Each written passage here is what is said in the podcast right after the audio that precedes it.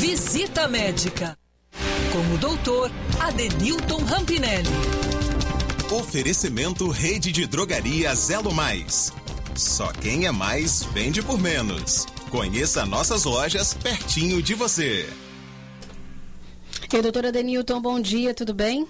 Ei, Letícia, bom dia. Bom dia bom na dia. correria aqui, doutora Denilton com a gente hoje. É, doutora Denilton, eu vou ler uma notícia de ontem à noite, já no final da noite. Poucas pessoas devem ter essa informação, mas ela vai servir de base para aquilo que a gente vai conversar aqui hoje. A informação é a seguinte: São Paulo, estado de São Paulo, confirmou na noite de hoje, no caso ontem, o primeiro caso de reinfecção por coronavírus no estado. A informação foi divulgada pela assessoria da Secretaria Estadual de Saúde e a paciente é uma mulher de 41 anos, moradora de Fernandópolis. Fernandópolis é uma cidade no interior do estado, no noroeste de São Paulo. Em nota, a secretaria afirmou que ela desenvolveu a doença em junho, com resultado positivo em exame laboratorial. A mulher se curou e teve uma nova detecção de Covid em novembro, 145 dias após o primeiro diagnóstico.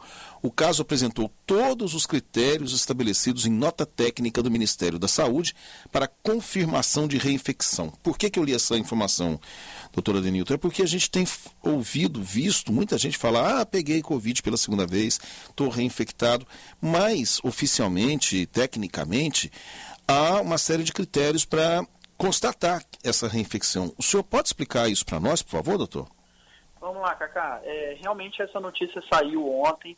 É, no, no, último dia 10 já, já havia saído uma notificação do Ministério da Saúde do primeiro caso confirmado no Brasil, de uma profissional médica também, de 37 anos, no Rio Grande do Norte, como sendo o primeiro caso de reinfecção constatado no Brasil. E ontem a gente foi surpreendido por esse segundo caso aí, é, decretado pela Secretaria de Saúde do Estado de São Paulo.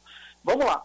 Uma coisa que a gente tem que entender é que não é hora de criar pânico para isso, pensando assim, não, agora acabou tudo, né? Porque na hora que está vindo vacina, se comprova que tem reinfecção realmente. Vamos lá, vamos analisar isso com calma. Muitas pessoas, realmente, como você disse, têm dúvida sobre essa reinfecção. Falam assim, ah, eu testei um suave positivo e depois eu fui fazer um teste rápido na empresa de triagem e deu positivo muita calma nessa hora para entender esse tipo de resultado.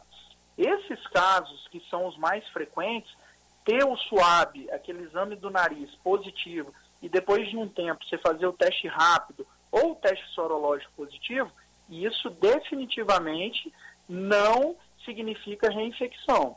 Significa que você adquiriu uma sorologia positiva, ou seja, adquiriu um anticorpo para essa doença da Covid-19. Então, isso não é reinfecção.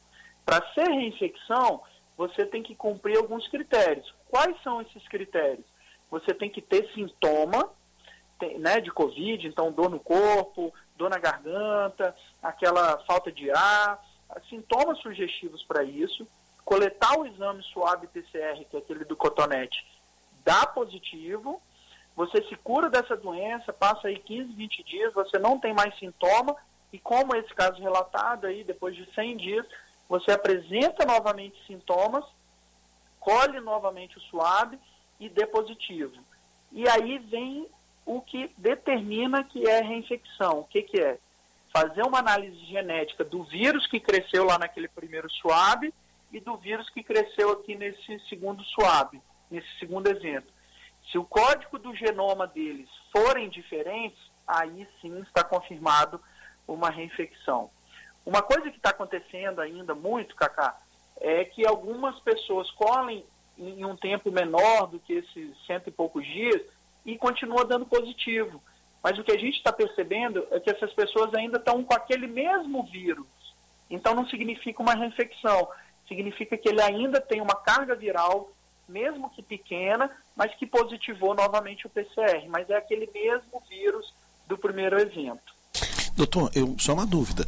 O senhor falou o seguinte, é, que a pessoa tem de comparar os dois exames, mas então os exames feitos pelas pessoas, eles acabam sendo, de uma certa forma, arquivados, todos eles? Então, na verdade, é, os laboratórios têm que ter esse controle, mas esse, esse controle só vai ser realmente feito dessa forma se houver uma abertura de investigação de possível reinfecção. De forma geral, a gente não vai conseguir realmente comprovar de forma adequada é, essa, a, a, grande maioria dessas suspeitas de, de reinfecção. Talvez agora, né, é, com já o segundo caso comprovado de reinfecção, saia uma nota técnica para que seja é, feito esse, esse código, ou armazenado esse código é, genético desse primeiro exame, para numa eventual é, nova infecção, uma segunda in, infecção, você conseguir fazer essa comparação e determinar se houve realmente uma reinfecção ou não. Agora, Cacá, vamos lá. Imagina essa quantidade de, de pessoas que têm o diagnóstico da Covid e ainda ter que se estruturar uma forma robusta de armazenar todos esses exames, eu acho que vai ser algo bastante difícil. Uma coisa que a gente tem que ficar muito tranquilo é, é o quê?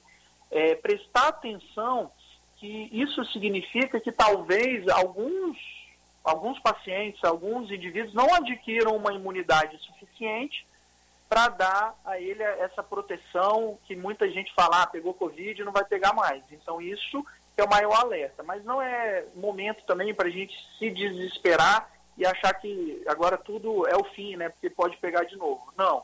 Isso talvez sirva mais para a gente, principalmente nessa fase de vacinação, as pesquisas investigarem realmente que talvez precise de um reforço imunológico. O que, que, que seria isso? Talvez é, é, o esquema de vacinação precise de doses de, re, de reforço, provavelmente igual na gripe comum, que tem a vacina que é anual, precisa ser renovada a cada ano. Então, isso vai começar a ser investigado de forma melhor. Tiago, ô oh, Tiago, desculpa, viu? Porque o Tiago foi anteriormente, doutora Denilton. A gente está vendo aí todos os dias um número muito alto de pessoas infectadas. Ou seja, a gente imagina que dentro das casas a gente está convivendo com mais pessoas, as pessoas estão convivendo com mais pessoas infectadas ao lado. Ah, para aquelas pessoas que já pegaram a Covid e estão agora convivendo com outras que estão com Covid, o que que, quais são os cuidados? O que, que deve ser preocupante? O que, que como que ela pode fazer para não ter aquele medo? Falei, gente, eu vou pegar de novo? Eu já peguei, mas eu estou convivendo com uma pessoa que agora está com Covid, né? Porque os casos estão aumentando demais. Qual a orientação que o senhor dá?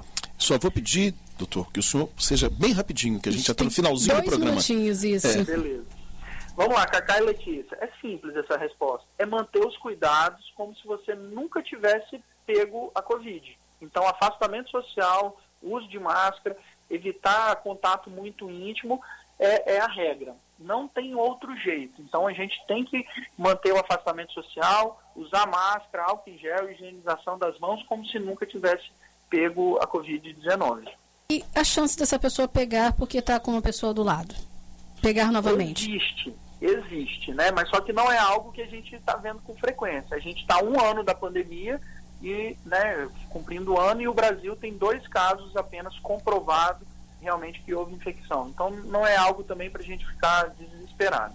É, é, é, fazer aquilo que a gente faz todos os dias normalmente, independente se está com pessoa contaminada ou não em casa. É manter os cuidados, usar máscara, a higienização. Não é isso, doutora Denilton?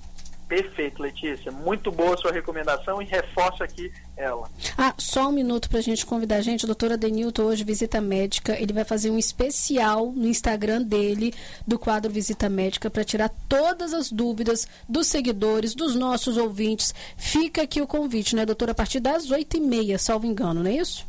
Isso aí, Letícia. Lembrando, hoje é oito e meia no nosso perfil do Instagram nós vamos abrir um canal para perguntas, tirar dúvidas e falar sobre todos esses assuntos. É, daqui a pouquinho a gente vai colocar no Instagram da Band News FM Espírito Santo também para convidar a todos os nossos ouvintes, seguidores, para participar dessa live do doutor Adenilton. Doutor, muito obrigada e até semana que vem.